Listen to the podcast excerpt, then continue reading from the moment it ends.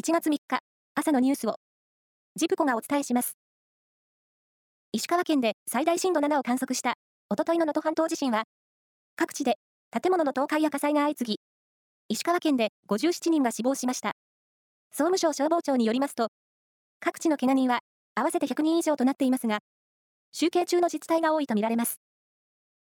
断続的に地震が続いていて、気象庁は石川県では雨が予想されるとして土砂災害に警戒を呼びかけています。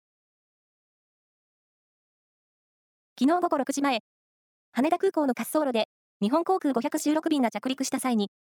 海上保安庁の航空機と衝突し、炎上しました。日本航空の航空機の乗客と乗員379人は全員脱出し、命に別状はありません。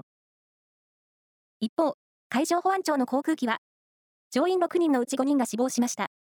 おととい発生した能登半島地震の対応で物資を搬送する途中でした。東京消防庁によると、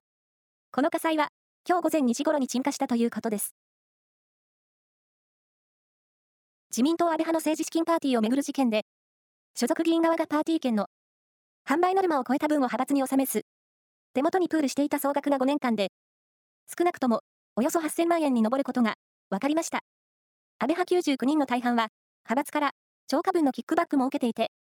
裏金はプール分とキックバック分を合わせて6億円規模とみられます。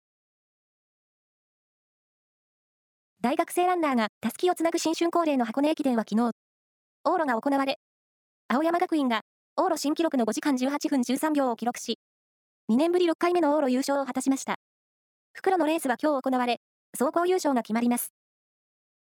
以上です。